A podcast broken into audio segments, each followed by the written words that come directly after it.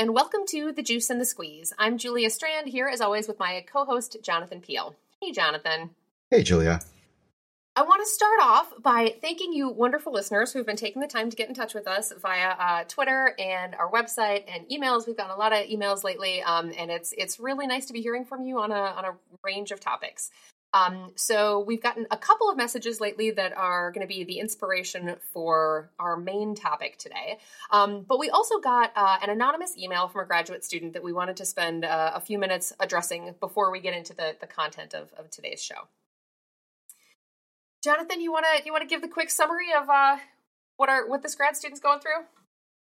Sure. Uh, so this student wrote to uh, share that they're having some struggles um, building a what they would see as a positive relationship with their advisor. Uh, they're having trouble having meetings as often as they would like, and um, just sort of not feeling like they're on the same page as their advisor. Uh, and there's, you know, so I won't go into the the details. And this is a huge topic. I think um, Julia and I have both been fortunate to largely have had uh, pretty positive relationships with our advisors, and so we have more experience from that end. Uh, but it's important to point out that lots of people don't. And we've heard, um, you know, over the years and including through today, we know lots of people who've had challenging relationships with their advisors. But I think, you know, that's harder to talk about. So we um, often don't hear about those examples. Uh, there was one comment that the student made though that we wanted to, to pull out. Uh, and I'm going to, so quote, uh, not only do I feel like it's completely my fault that I couldn't cultivate a good relationship with my advisor, I have this looming anxiety about what I'll say during that period in the dissertation defense after the research slides are presented when the student tells a funny or meaningful story about their advisor and how thankful they are to be their graduate student or whatever. Um, and so, well, Julia, what do we say to that? First, it is not completely your fault that you couldn't cultivate a good relationship with your advisor uh, advisors are human beings too, and some of them are better at their advising roles than others. Um, and the the description that you give is is not of one who is a warm and helpful advisor doing everything they can for you, and uh, and and and and you failing in some way. Um, this sounds like not a good relationship, and based on the description you gave, it sounds like you've tried a lot of things to make it go well. Mm-hmm. Um, so I reject that it is your fault that you couldn't cultivate a good relationship. I mean, I would just say this is, um, I don't think I ever had this intro to psych, but I'm just going to call it psych 101. Uh, it's like life 101 that if, if there's a relationship between two people that isn't going well, um, I mean, it's pretty much never just one person's fault. Just generally. Sometimes it is. I get some, well, that's not entirely true. Sometimes it is, but, but in this case, it's certainly not your fault. Um, and then, and then there's also this like the the looming anxiety about what you'll say when uh, you know in the time when people typically say nice things about their advisors. Um, and i think it's perfectly you know it is i think what people often do in this situation is say i'm very grateful to dr this and such for their support. And you don't have to you know go on and tell complicated funny stories right? Yeah. you can just as long as you are respectful and polite um, that's that's that's perfectly that's perfectly fine. Yeah. Um the, the other thing though is that uh I, my guess is that people who are in this kind of situation feel more alone and feel more unusual than they actually are. Um, so, so people who have great advisors tell stories, uh, funny and meaningful stories about their great advisors, uh, and so we hear about them more. So there might be some kind of you know selection bias, uh, availability heuristic stuff going on here. That it's easy to think about people talking about their great mentors, um, but but plenty aren't, and that's a topic for a whole other for a whole other episode, right? Like what mm-hmm. what it means if there are a lot of people who are doing this job who are bad at it and making the lives of their trainees really difficult. Um, but I'd also say that this is um, this is perhaps not as uncommon as it may feel like. I know mm-hmm. that doesn't make it better, but um, but if, if, if that helps at all. I mean, the other thing is uh, I've definitely um, witnessed uh, advisors who seem to have really easy relationships with some uh, mm-hmm. advisees and not others. And I, I don't think that that, in the cases that I'm specifically thinking of, it was clearly no fault of the student. It was, was that by dumb luck, someone could work with that advisor and it happened to be okay. But it was really, um, you know, in that case, I would say it was sort of the advisor letting the student down that they couldn't um, find ways to work with with more than you know that type of person. Anyway, so if there are people in your in your lab or your group who seem to be having an easy time of it, uh, I also don't think that's any evidence that uh, this is this is your fault. Uh, you know, there's only so much you can do, uh, and really, I think the most of the burden falls with the advisor here. You know, there's a power dynamic; they have more experience, um, you know, and so on and so forth. And so, if you're having trouble getting this to work, uh, I would, I would, well, I would, I would. I don't I I am trying not to use the word blame, um, but I think a lot of the responsibility falls with the advisor to to figure it out. And if they're not doing that, that's not your fault at all. Um, and, and, and also, uh, just to highlight a thing that you just said, that some advisors work better with some types of students than others. Um, I also know of situations of advisors who are really great with their male students, but not their female ones, or their female ones, but not their male ones. Yep. Um, and so to have, uh, um, and, and that is, you know, absolutely something that is, that is uh, the, the advisors, oh, yes, I'm going to say fault yeah. um, of, of not being able to be successful working with a variety of different kinds of students. Mm-hmm. Um, and especially given that the, the, the modal professor is white and male, that's going to disproportionately burden minorities and women. Mm-hmm. Um, and and so there are a lot of things that advisors need to work on as well. Um, and I mean, one of the other things that, that I find particularly frustrating about about the kind of advisor that's described here um, is that grad students only have five years to figure out how to be grad students right? And it's like you're trying to learn a whole bunch of things, including how to manage your advisor, Whereas advisors have really long careers to try to figure out how to advise well. Mm-hmm. Uh, and, and it doesn't seem like this the strategy that's being described here, like there's no way this works well. Yeah. Right. And they've yeah. had a lot more time to figure it out. So, I mean, just, uh, um, I, well, anyway, in, in, fairness, we, we don't ever really get training on how to be an advisor. Um, and so I think it is kind of incumbent on on advisors to go seek that out and be intentional about it, but not everyone is. Mm-hmm. Um, so, so, there might be people who actually would do better if they were if they were shown the way, but uh, but yeah, the fact that, that they're not trying very hard doesn't doesn't seem real positive. Mm-hmm. Yeah, and like and, and that it may not seem like a priority, right? Mm-hmm. Like if you're mm-hmm. doing badly at your research, that's a thing where people are like, oh, I guess I got to figure out how to do this better. Um, you know, but if but if your grad students are frustrated and unhappy and you don't have good relationships with mm-hmm. them, and that's not something that that like the advisor isn't likely to know about, right? Mm-hmm. Like, right. Um, that's you know, then that's that's something that it's incumbent on them to figure out too. So I would, I mean, so anyway, there's no easy fix. I think cultivating other uh, mentors is really important. Mm-hmm. Um, you have to be so. I, I guess uh, uh, depending on the situation, talking to a program director or department chair um, might be appropriate. Uh, in some situations that might not be helpful. Um, it, dep- it kind of depends on who those people are, but I think I would consider it um, because you should have a good relationship with your advisor, and if you don't, you should have the support to work around it. Mm-hmm. So, thanks very much for reaching out, and we wish you all the best. Yes. So the the the main topic that we wanted to cover today was also inspired by a couple of messages that we've gotten lately, which is um, people who are about to be on the job market, uh, either you know in the upcoming months or kind of looking ahead to the job market in a couple of years, and have questions about what it is like to teach and research and work at a small liberal arts college, like I do. Uh, and so we wanted to use this episode to talk a little bit about um, about the process of applying to work at what I will call SLACs, small liberal arts colleges. Um, so the, the process of applying, and then also what it's like to actually work at one of these places. Do you want to start with the well? Do you want to, do you want to do the opposite order, and, and and you can share a little bit what it's like to work there, and then we can talk about you know applying to do that. Sure. Yeah.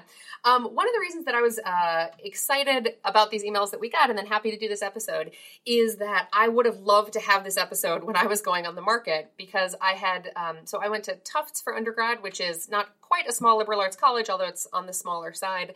Um, but so I didn't know exactly what working at a small, small liberal arts college, working at a SLAC would, would be like. Um, and of course, all of the people that I worked with uh, during my PhD didn't know that because they had ended up at a at a research one in R1 university, um, and so I didn't have much information about what it was actually like to be at a SLAC. Uh, luckily, there's a student, um, uh, a grad student who uh, was a couple of years ahead of me, who had ended up uh, at Colby College. Uh, hi, Jen Coane, if you're listening. Um, and she and I talked with her a bunch about it, and she really like inspired me and got me excited about what it would be potentially like to be to SLAC. And so I've had a number of those conversations with people in in the past several years, um, and so I'm now happy to be doing it for for all of you, dear listeners. Um, so so Carleton is um, uh, so one thing when we talk about SLACs is that SLACs are are not at all homogenous so different kinds of institutions have really different expectations for research and teaching load um, and so what i'm going to be talking about is is limited or specific to the kind of SLAC that carleton is um, which is um, a small liberal arts college that is very teaching focused but also has a lot of uh, uh, the administration has high expectations for research um, and also gives great support for research. Um, so, Carleton, we're on trimesters, uh, and our teaching load is a two to one, meaning I am always teaching either two classes or one class each trimester. Um, but I get teaching credit for supervising student research in my lab. So I run my lab, we do research. I have a bunch of undergraduate research assistants, um, and teaching, uh, supervising them in my lab counts as one of my classes. Um, and then when I teach my mid level sensation and perception course, that has a lab component that's associated with it, and that also counts as a teaching credit. So I'm I'm actually only ever teaching like one classroom class at a time mm-hmm. with with lab work. Um, so that's you know so we say it's, it's you know it's it's like focused on teaching, but it's different from some other colleges, you know, where people will be teaching like four classes at a time and and not have a lot of expectation for for doing research. Mm-hmm. Uh, and this is something that I had no sense of when I was when I was going on the market. I was like, oh, liberal arts colleges, you just teach. There's no research, right? Um, and that is the case at some and, and and not at others. So, what it is like to work at Carleton is is the best. I feel like I have won the job lottery and there is like no position in the world that would be, would be better for me. Um uh is awesome. So here's why it's awesome. I get to teach great classes of of my own design. There is little to no oversight in terms of what content I teach and what textbooks I use and what format I deliver in. Um, so there's a lot of intellectual freedom to come up with and and you know and build great classes. Um, the very best part is that I get to work with really remarkable students. Uh, I don't know how the admissions committee does it, but Carleton students are like they are so eager to learn. They just have like fire in their belly to learn. I, I hardly ever do any kind of like, come on, everybody, we should you should learn this because it's really great. You know, they're all mm-hmm. just like there with bright eyes, excited about learning. Um, the, the in my first year teaching at Carleton, there was a time where a student uh, who was in my class came into my office during office hours and said, um, "You talked about this thing in class, and you just mentioned it kind of tangentially, and I know it's not super related to what we're what we're doing. I know it's not going to be on the test or anything, but I just found it really interesting, and I was wondering if you could recommend some additional reading for me so I could learn more about that." Mm-hmm. And I was like, I like thought I was being punked. I was like, yeah. oh, you want more reading, huh? You want uh-huh. extra uh-huh. assignments, huh? And then I was, and I was like, oh no, you actually do. Oh yeah, of course. Yeah, great. Here's a book. You know, you should read this. Um, and and so so working with that kind of student um, is just a joy, right? To just get to like sit down with them and, and think about how to teach them in fun and engaging ways rather than trying to like convince them to, you know, take the medicine of learning. Mm-hmm. Um, so that is awesome. Uh, and then Carleton, as an institution, also really supports research. So um, there is an expectation that you know I'll publish, that I'll publish publish with undergraduates. Um, uh, there is an expectation that I will at least try to get grants. Um, I don't. I don't like think I would have been denied tenure if I hadn't gotten a grant before tenure. Before you know tenure. I mean, I certainly I certainly wouldn't. It's not the kind of place where like if you don't have a grant by tenure, you can't, you know, you can't get tenure. Mm-hmm. Um, but of course they like it. They like it when you do. Mm-hmm. Um, and so it's really like it's a it's a terrific kind of place to work at because I feel like I get to put a lot of energy um, into teaching, which I love, uh, but I also get to put a lot of energy into research, which I love.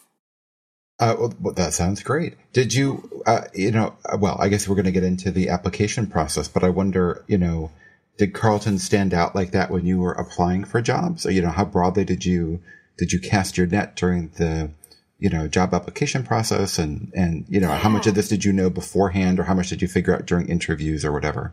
Yes, I most well. So so I grew up in Minnesota, um, and so I knew you know like the reputation that Carleton had in Minnesota as as you know being a very good school, but um, but didn't know. I mean, certainly when I was when I was applying, I didn't have a sense of like what the culture is for supporting research or what you know what this what students are like. Mm-hmm. Um, so most of that I figured out in the interview. Although some, like some things you can figure out based on the job ad, right? They usually say like how many classes you're teaching at once and if there is, you know, expectations for research and um so, so you can get a little bit of that, but it's really hard to figure out things about the culture of an institution without without visiting. Mm-hmm. But so so when I applied, uh, when I, I was on the job market three times, um, uh, first to get a visiting assistant professorship at Carleton that was supposed to be a one year gig. And then that ended up being renewed for a second year, but not before I had was already on the market widely again. Um, and then the third year was on the market widely again. Carleton ended up um, getting uh, approval to open up a tenure track line that I applied for, but I also applied, you know, everywhere else at the same time. So I, I basically applied to like every small liberal arts college that was hiring all three of those years, mm-hmm. um, and was just very lucky that it worked out for me to be at Carleton. You know that I that I got to be at Carleton for each of those three searches. When you were, I, I think you've talked about this before, but but remind me and our listeners, you know, at what point um, during your PhD did you decide you were going to kind of you were interested in the the SLAC route?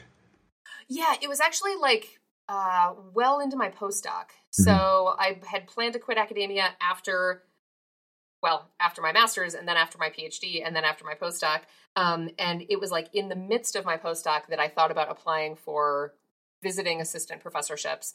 Um, I didn't think I would be competitive on the the tenure track market, and also I kind of dropped dropped the ball and like didn't get to it in time or didn't think of it in time. Mm-hmm. Um, and so so that's why I applied for visiting visiting positions that that first year. Mm-hmm. Did you like how sure of you like that first year how sure were you that this was the direction you wanted to go?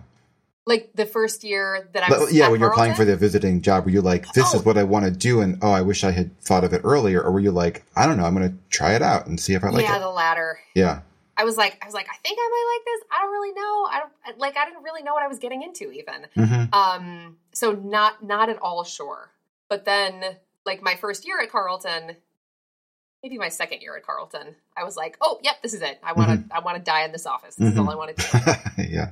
Well, I mean, I, I, mean, I just one reason I ask is I think um, some people just seem very sure of their career trajectory, and whether whether whether they are, they just come off that way, or whether it works out, I don't always know the end of the story. But mm-hmm. but many people, including me, uh, have not been sure, right? And mm-hmm. so some and sometimes sometimes you can think your way through it and you think, oh, here, here are the pros and the cons. And, and, and I, you know, people have really good, you know, self awareness and they can like reason it out. Uh, and, and that's not always been true for me. I think sometimes you have to try it, right? Uh-huh, Especially yeah. if it's a new thing you've never tried before. And whether that's, um, anyway, so we're talking about SLACs today, but if people don't have experience with that, like maybe you don't know that you'll love it until you, until you try it. Uh, or, or maybe that's true for like non-academic stuff too, right? Like I could never, do a job besides this, but but maybe you could if you if you had the chance. So this is. Mm-hmm. Um, I don't want anyone to do anything drastic based on my advice, but but Jonathan said to quit my job. I just different. quit it and try something else. But um, but I do think there's something to be said for um. Yeah, anyway, sometimes you just need to experience it, and you can't just think your way into a new career. You know, the perfect career the first try. Yep. Yep. Amen. So, how do you apply for a job at at a SLAC? Okay, so um, I mean, how? So, Obviously, you like find the job ad and you send them what they want, but like, what are a lot of forms and send yeah. a lot of pieces of paper. Yeah. Um, yeah. Okay. So uh, I guess I also want to do a little bit of a disclaimer too that your mileage may differ. Um, different institutions are different. Um, the, the, the the pieces of advice that I have been thinking about um, are things that I have noticed in um, the the the files of people who have applied and you know what I have noticed about what has what has worked and and what hasn't. Um, but of course, you should collect lots of people's perspectives and you know follow the advice that that seems reasonable. Um, okay, so I think the, the the first thing is to make sure you understand what uh, SLAC is and and what it's about. Um, we get lots of uh, we get lots of letters that basically look like people applying for every job that's available, whether it's a SLAC or an R1, and and not like writing and not tailoring the letters to the different kinds of institutions. Mm-hmm. Um, so when we get a letter, uh, like a cover letter that is, this is my amazing research, these are all my grants, I'm so great at research, blah blah blah, and a sentence at the end that's like, I also value teaching, so I'd like to be at a small liberal arts college. Mm-hmm. Um, that feels like I'm a perfect fit on. for your institution. right. right. Um, and and of course, places like Carleton do want people who are doing awesome research, um, but we also want them to make it clear that uh, they're excited about the prospect of teaching undergraduates how to do research and watching them grow and molding them as scientists, and you know, teaching teaching in the lab as part of teaching. Um, so so being able to say you know, to, to say things that make it clear that you understand that small liberal arts colleges are not like, oh, there's a good metaphor. Um, okay, people sometimes people people who are not vegetarians and don't understand vegetarianism uh, may think of being a vegetarian as just taking your plate and scraping off the meat and eating everything that's left. Whereas vegetarians would tell you that it's just a different way of thinking about food. And mm-hmm. it's not like your life minus meat it is your life minus meat plus all kinds of things you don't know about, like tempeh mm-hmm. and quinoa. Um, and so, and and I think uh, thinking of SLACs as taking an R1 and then scraping off some of the research um, is also not what a SLAC is about. Mm-hmm. Um, so it is it is getting to to to really cultivate close relationships with students work really closely with students uh, and like get excited about sharing in the intellectual journey of 18 to 23 year olds um, not as something that you have to do but as something that is it is you know fun and exciting to do. Um, and also that that it may be working with a different kind of student than than you're used to working with also. Mm-hmm. uh, so the, the first thing is to like if you're applying to SLACs, make it clear that you're applying to SLACs because you want to and not because you see them as some kind of fallback plan or as some kind of like, you know, junior varsity for R1s. Mm-hmm. Mm-hmm. Um, the other really general piece of advice that I would offer is um, to try to get as much teaching experience um, as you can. Uh, and that is both so that you know if you like it, right? It may be that you start teaching and you realize you don't like it and then that isn't about advice for how to do this. It's about, you know, maybe maybe you shouldn't do it. Um, and the other reason to get a lot of experience teaching is so that you have things to say in your teaching statement about why you like teaching. What is it that you like? Um, and and also like what kind of teacher you are. What kind of assignments do you do? What are your goals? Uh, what are things that have worked in your classes and things that haven't? Um, so the, the teaching statement is really an opportunity to um, make it clear, uh, you know, what what kind of faculty member you are and, and, and you aspire to be. Do you think I, I, am going to say something that I have no data for, but I think is true anecdotally, um, which is that at a lot of um, research schools, they all require teaching statements, but I've mm-hmm. heard from lots of people that those count very little. Um, and so, Wait, so, so applicants have to do teaching them. Statements. Teaching statements count very yeah, little at, at, at, like R1 schools and things. And so uh-huh. the assumption is like, well, if you're, uh, I mean, I, I, again, I'm not condoning this point of view, but the, the point of view in eh, many places is if you're a smart person, you can figure out the teaching. We're just going to hire you for your research. Um, and, and my impression, so I think, I think that that is true at many, probably not all places, uh, at big research universities. Um, but I, I, would say that at, at, a, at most SLACs that is not true at all. That that the, mm-hmm. I'm going to guess that the teaching statement figures very heavily uh, in, into the evaluation, and it's probably also really obvious if like you've never done teaching or or if you haven't thought about it, like you know haven't yeah. like yeah thoughtfully crafted your teaching statement. Yeah. Yeah, the um right that idea of like if you're a smart person you'll you'll figure out the teaching um uh, is is is really funny because figuring out teaching figuring out how to teach well is incredibly hard Mm-hmm. um I, I think i think teaching especially at the college level uh if you don't if you don't care about doing it well i think would be super easy Mm-hmm. like I could definitely walk into a classroom with some slides and just, you know, yammer for 70 minutes about anything. Mhm. Um, and that would not be very hard. But to do it thoughtfully in a way that, you know, builds on what they learned about last time and scaffolds toward the teaching goals that you have in the long term and have assignments that give them the opportunities to build the kind of skills that you want them to have.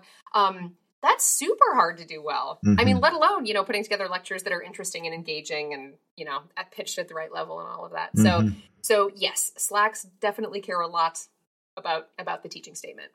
So here's a question. So you were, yeah, I liked your, your kind of vegetarian, uh, metaphor. Um, but then, uh, you know, at least in your experience and not to, you know, put words in your mouth, but, but you also did not have a lot of experience, uh, before you had experience, right? There's like a little bit of a catch 22, right? So if you're, uh, if you're a graduate student or a postdoc at a big research university and you think you want to apply for a job at a SLAC, that's fine, but then you don't have the, uh, you don't have the experience. So like, uh, uh, so so how do you get from from point A to point B? Right? Like how do you Yeah. write a competitive application that shows you really understand what it's like and you sort of like live and breathe the culture although you've never you've never been there.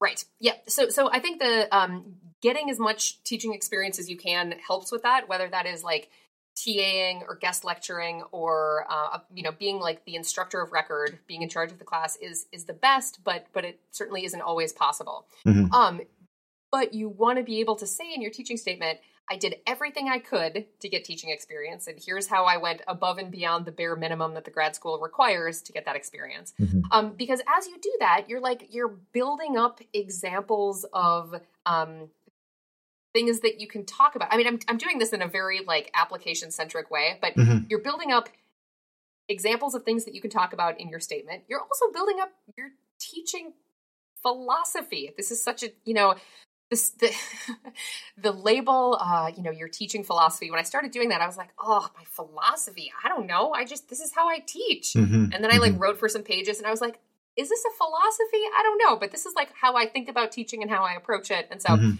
the more experience you get the more you have to say about those kinds of things. Um so even if y the institution that you're at doesn't offer a ton like that it's that it's hard to to be the instructor of record um, if you ask some of the faculty who you know if you can do some guest lectures for them as you are preparing those guest lectures you will realize oh i was going to talk about this thing first but then i actually realized i have to talk about this thing first because they talked about this in a previous lecture you know and going through those exercises of like thinking about how to teach in the most effective way Mhm. um, will give you some some insights and give you some things to talk about in terms of you know when i am structuring my classes i am keeping in mind what the students have already learned and how this is going to build you know and, and even those kinds of things are just demonstrating that you are thinking about things from a student's eye view and thinking about how to put information you know together in an interesting and accessible way. Um, and that's you know that's stuff to talk about.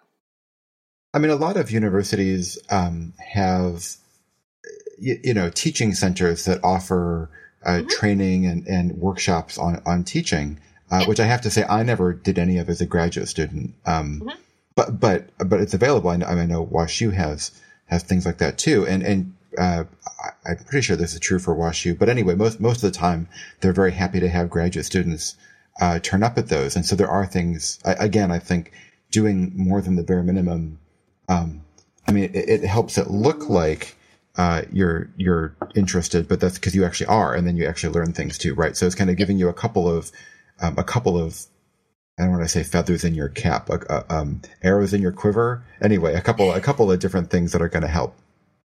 Yeah, and and the, um, you know that then you also have more to say in your in your teaching statement that say I was only able to be the instructor of record once, or I wasn't able to be the instructor of record, but I TA'd a bunch and I sought out. You know, I went to all of these workshops about about pedagogy. Um, those are those are the kinds of things that signal to an admissions committee um, oh this person actually cares about and is interested in, in teaching and is doing everything they can to get that experience Mm-hmm. Right. And if all of those opportunities didn't happen like the week before you submit your application, even better. even better. Yes. Yeah. Um, uh, another another way that you can get experience with teaching without actually doing teaching, or another good kind of experience for uh, for SLACs is to get experience working with undergraduates in research. Um, so that's a big part of my job, right? Is the teaching in the lab, working with students on research. Um, and so if your lab has undergraduate research assistants, um, taking some time to talk with them and asking if they want to you know, talk with you about an article or talk with you about the process of applying to graduate school or, you know, cultivating relationships with with them. Um, that isn't something that I think would like make or break you, right? If I see a strong application, but they don't talk about how they have mentored undergraduates in their lab, that that's you know that's not that's not a deal breaker at all. Um, but if you're having trouble getting like instructor of record positions, this can be a way to get something and also something to, to you know talk about in a teaching statement um, uh, where, where you're talking about how one of the things that you're excited about is continuing to work with undergraduates on doing research. So, so one thought I had, I don't know, um, well, I, this is not something I've done, but uh, it, it strikes me that if, if someone thinks this would be a good career for them, that getting in touch with someone at a SLAC and being like, Hey, can I come visit your lab or can I come sit on your class? Um, would be a, a, reasonable thing to do. Uh, cause that gives you some, some kind of hands-on experience with, um, like a real, a real live, uh, a college campus, um, mm-hmm. that might be different than the one you're doing your, your degree or postdoc at. Uh, mm-hmm. and it gives you a chance to kind of, um, you know, these conversations that, um, that Julia and I are having, like you could have that conversation with a real professor at a real, mm-hmm. at a real SLAC. And like, uh, maybe you'll, maybe you'll make connections. Maybe you can guest lecture in their class. Maybe you can, you know, maybe they're looking for people to teach a summer course or anyway, just trying to make connections at the um, local places, even if they're not hiring, just to kind of yeah. give yourself some more experience. Yeah, I um, I'm always eager to to talk to graduate students and people at R1s um, who do similar research to what I do because I'm excited to get my students to talk to grad students who are doing the same kind of stuff because you know basically I can be to grad students what grad students can be to my undergraduates. Mm-hmm. Um, and so I think that's that's a great idea um, to build those connections both so so people can learn in both directions. Mm-hmm. Right, and I, I, mean most of the time, I, this is true for lots of situations, but people are uh, generally very happy to hear from you, especially if you're offering something like to give a talk at their lab or give mm-hmm. a guest mm-hmm. lecture or whatever. Because because again, like you said, it's it's um, everyone benefits. But but if they're too busy, they'll just not get back to you or tell you they're too busy. Uh, they're not going to hate you Yep, yep, low stakes. I, I, recognize too as um, as I'm making all of these recommendations, I realize that like all of these things take time, right? And graduate students, I think, are notoriously busy and strapped for time. And so if if you are listening to this and thinking, wait, I thought I just had to do my research and fulfill the mm-hmm. applications that the graduate school has for teaching, and now you're telling me to go to the Learning and Teaching Center and mentor undergraduates and talk to people at small liberal arts colleges, how am I supposed to fit all those things in? Um, uh, right. I all of these things take time, and I don't think it's necessary to do every single one of these to be a competitive candidate. Part of figuring out, part of figuring this out is like figuring out what kind of candidate you want to be, right? Rather than just trying to check every single box. Um, think some about like what like what are the things about teaching that you want to really work on and get better at, and focus on those. Mm-hmm. Um, if you feel like you haven't had any experience um, mentoring people in research, maybe you would prefer to work on that. But but I'm not saying that like in order to be successful, you have to do every single one of these things. These are just you know things that I have seen work well in the past. Mm-hmm. I mean, another yeah, another thing is um, uh, that, that, can be challenging. I think is um, again our the because of our background, Julie and I are sort of talking about this for if you are at a bigger research university training and then you're thinking about you know, applying for a job at a SLAC. But um, some advisors will be really supportive of this, and others will either be um, less supportive or just like not be very helpful to you because they don't have any experience. And and you know, I like to think I would be supportive, but but not that helpful because I wouldn't have experience. I would say go go talk to Julia. Um, mm-hmm. But I think trying to navigate um, these demands on your time when not everyone might be as enthusiastic about it as you are uh, is also challenging. Um, and I don't think there's any there's any magic sauce for that. You just have to sort of do what you can and um, you know kind of prioritize a little bit where you think you can make the biggest difference. Mm-hmm. Um, in terms of research and what you can do to set yourself up um, to be successful at a SLAC research wise, um, there are so so SLACs differ tremendously in the kinds of resources that they have for research. You know, the kinds of startup packages that they offer, um, all all those kinds of things. But it would be extremely unusual for a SLAC to, for instance, like have an fMRI, right? right. Like there are some places that would have uh, collaborations with nearby bigger, like nearby R1s where people can like use use an fMRI or something, but um, the resources uh, in, in that regard typically tend to differ. And so, as you are thinking about your research program um, and the, the kinds of questions that you're asking and the kinds of tools um, that you would use, it's important that those can actually reasonably be done with undergraduates at, at a SLAC, right? Mm-hmm. If if in order to understand the research that you're doing, you need a master's degree in computer science or something, it might be hard to get undergraduates involved in that. Mm-hmm. Um, I have been incredibly impressed at the extent to which my students are able to be like actual contributing, like actual collaborators in research, right? This is not like I'm making them a cute little canned research experiment, a eh, uh, research experience where I know exactly what we're going to do and how it's going to work and i'm just letting them you know put their hands on it for a little bit um, like we're we're doing science together mm-hmm. right the the students who i have who are doing research with me are not um, and and those who are co-authors these are not like courtesy co-authorships right mm-hmm. these are like if a if a faculty member did the amount of work that they did they would be on it in, in just the same way um, and so the kind of work that i do is is well suited for undergraduates because they can you know understand the the mechanics of the research like how we design studies the stimuli that we use the stimulus presentation software those kinds of things they can understand those pretty quickly. Um, and it will take a few terms to get caught up on um, on the theoretical stuff but but it's it's possible for them to to do that. Um, and when i was in graduate school a lot of my work was um, uh, I was doing some like computational modeling of spoken word recognition that takes a bit more um, more of a learning curve. Like it would take more time in order for people to be like contributing to that in a meaningful way.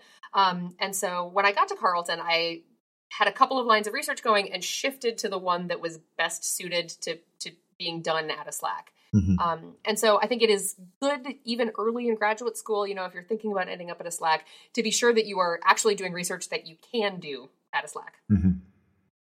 Well, and that's where sort of um, not waiting to involve undergrads in your research is a good idea too, right? So if you have, you know, students in, in the lab, or you could have students in the lab who are helping you, uh, uh, that's a great chance to practice, like, you know, partnering with them and mentoring them in that you know, in a, in a deeper way, right? Than just kind of giving them boring, uh, you know, copy this number into that spreadsheet. Um, yep. you know, they're not really in, in, involved very much and that's, that's uh, your choice. And so I think there are different ways to, you know, to bring them into the project. Okay. So your, so the, the, the application package typically consists of a cover letter, which is like the abstract of the package, your teaching statement, which we've talked about uh, a bit, the the research statement, um, and then the other kind of key component is your uh, is the the letters of recommendation. Um, and the most common kind of uh, um, slip up that I see in letters of recommendation, um, and it is incredibly common, is that most letters say their research is so great, they're awesome at all these things, they've gotten these awards. I've never seen them teach, but I bet they'd be great. Mm-hmm. Um, and and that, I mean, I think it, that is incredibly common. Um, but when we have letters that say they asked me to sit in on a couple of their classes, and I did, and here's how they teach, and here's how awesome they are. Um, those really stand out. Mm-hmm. Uh, so, so if you can ask one of your letter writers um, to to come and see you teach, um, or you know, even like watch a recording of you teach if you know they're not available at the time um, that's that's really great because that gives much more information about your teaching and about what you would be like as a teacher uh, than your advisor trying to extrapolate from how you are in lab meetings to mm-hmm. what you would be like in the classroom and it's it's also I think totally reasonable to coach your letter writers a bit. Mhm. Um, they didn't, you know, they don't work at a SLAC, and so may have less of a sense of what SLACs are like than you do. Um, and so I think it's perfectly reasonable to say, I'm applying for positions at liberal arts colleges. Supervising undergraduates is really important there, and so it would be great if you could point out how much I have worked with the undergrads in this lab Mhm. and how much I have sought out teaching opportunities above and beyond what the grad school requires, um, and things like that, because they will probably be grateful to know the kinds of things that you are hoping that they're able to convey. hmm And, and the other thing, and this is uh, not always possible, um, but if you can plan ahead a little bit, right? So if you're thinking a year from now, I'm going to go on the job market, and I would like, um, I would like my letter writers to say X, right? You could imagine what the letter would say. Oh, they've they've done this and they've done that opportunity, and I've observed them do this thing. Then you have a whole year to make that happen, right? Like you can sort of be aspirational about it. Um, whereas if you say, "Oh, this letter's due next week," uh, and then they say, "Well, I'd love to say you- you're a great teacher, but I've never seen you teach," you, you know, you don't have time to fix that, right? So I think again, if you if you're in a position where you can talk to your letter writers early, if you know, um, then it gives you some time to help fill in fill in the gaps. Um, also, I would recommend if you are planning to teach. Ooh, well, this is. Hmm, I'm now thinking about how to update this advice in the era of COVID. Um, I was going to say next time you're going to teach in a classroom, um, try to try to record it. Um, but I guess next time you're going to record a lecture, if you're already recording it, or next time you're going to teach a Zoom class, record it.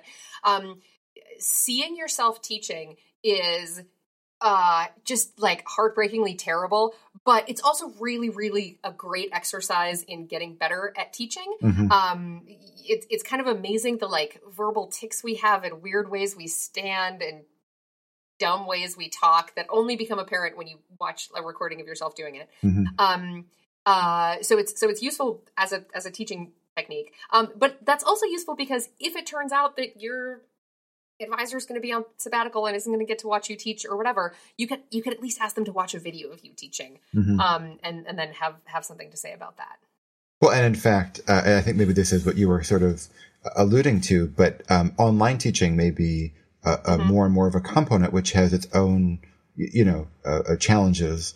Um, And so, you know, getting experience doing that, even if, again, whether it's whether the instructor of record or not, um, but being able to talk about about the different considerations for teaching an online course or a hybrid course or whatever um, is probably also useful. But you know, it's, I, I think I think it's safe to say, Julia, but correct me if I'm wrong. All of these things, it's not so much that you have, you know, you have a box of things that you have to tick all the boxes and then you'll get the job.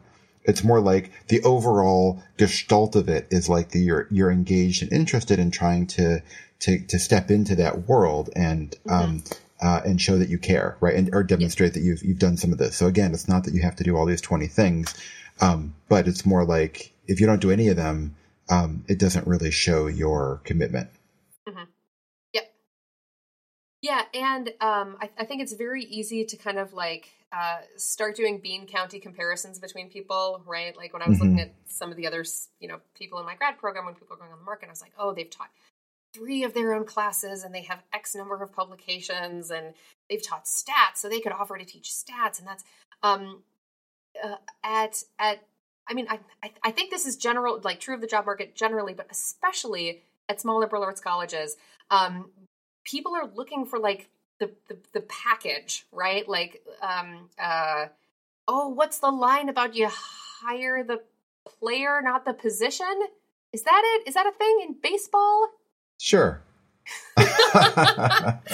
um, uh, but but so you know, at at a at a small liberal arts college where there are going to be you know maybe ten people in the department, um, it is not possible to cover every single kind of expertise the way that a department who has 50 faculty in it ever could, right? Mhm. Um, and so whether you're a cognitive psychologist who studies speech or a cognitive psychologist who studies memory or you know like those those are kind of different in in the research end of things but if they're looking for someone who can teach basic concepts in cognition and provide um, and provide meaningful research experience for for students um, whether or not you published in speech journal X or memory journal Y. Like those those things Mhm. are not the only things you need to care about, Mhm. right? So so so the kind of general advice that I would give is figure out the kind of teacher and the kind of researcher that you want to be and build up your credentials to be that kind of person and then you know that is the package that you that you put out there you can't possibly be everything and so you know you, you pick the the the, the set of um, the set of skills and the research area that that you're the most interested in and then that's that's that's what you advertise i Mhm. say that to kind of like try to reduce stress of like you can't be everything to everyone so just you know you be you best Mhm. um Mhm. and and hopefully hopefully the market will reward that and sometimes it takes a couple of goes um i think especially this year and probably the next couple of years the market's not going to be like anything we have really seen before um and so you know be be gentle with yourself if things don't work out because Mhm. it's a tough time Did you, so I, I'm going to put a link uh, in the show notes to the um, Psych Job Wiki, um, Mhm. which I actually didn't. Uh, anyway, for better or for worse, I did not. Uh, I, I looked at it a little bit when I was on the on the job market, but I did. I was not um, um, compulsive about it. Um, But it is a good resource to know about it. The list listing of um, you know psychology jobs in the current year, uh, and there are a lot fewer of them now than there typically are this time of year, which may or may not change. Um, but anyway, oh, and look, there's one at Carleton College. Uh, Oh, yeah? Sorry, for cellular molecular neurobiology. oh yeah yeah Uh, Mhm. Yeah. So, um, anyway, so that's a good, it's a good resource to look at. I, I advise you not to get too compulsive about checking back about things. But anyway, everyone has their own approach to this. Sorry, the, uh, uh, uh, the wiki, the idea is the wiki gets updated. And so, um, there'll be a, a link to the ad. And then if someone gets called for an interview, then they'll update the wiki and say phone interviews have begun. And then if someone gets called for a campus visit, they'll update the wiki and say campus visits have been scheduled. Um, and so when I say be compulsive, you can sort of like refresh it every day to see how your favorite job is progressing, um, which is informative, but I, I think people tend to get really stressed out about it. Uh, but it's a good, it's a good collection of, of ads anyway. Mhm, mhm. Um, and then of course, uh, have have people look at your materials. Um, it's totally reasonable to ask your advisor to look at your teaching and research statement. Um, I think it's great if you can find someone who has at a SLAC to have a look at them too. Um, if you don't have anyone who fits that bill, get in touch with me, and depending on how swamped I am, I'll, I'll try to help with that. Um, uh, I, I think it's it's it's nice to get a lot of sets of eyes on those, both because they just kind of catch things in you know ways uh, catch things that you didn't mean or that come across differently than, than you might have expected. Um, and also because sometimes people say hey you didn't talk about xyz great feature of you. Um, and so they can be nice ways of, of noticing the stuff that, that you missed that that people might be interested to hear. Hmm Yeah, and, especially um, people who have been on job search committees. Uh, I mean, yes, get all the eyes you can on it, but especially people who have had the experience of searching through um, all these applications, I think, are especially useful. Yeah. So, for those of you who are about to put this advice to use, um, very good luck. As I said, feel free to reach out if you have uh, if you have questions. Um, and if you have questions about anything else, feel free to reach out as well. Uh, juiceandsqueeze.net is our website. We have really enjoyed getting uh, getting all the emails that we have been lately. So please feel feel welcome to keep those coming. Yep, please do. And I think we're going to be taking a break in two weeks so I can sharpen my sword slash be traveling. But we'll be back soon. Sounds good. All right, All right, thanks, take care. everyone. Talk to you later. Bye.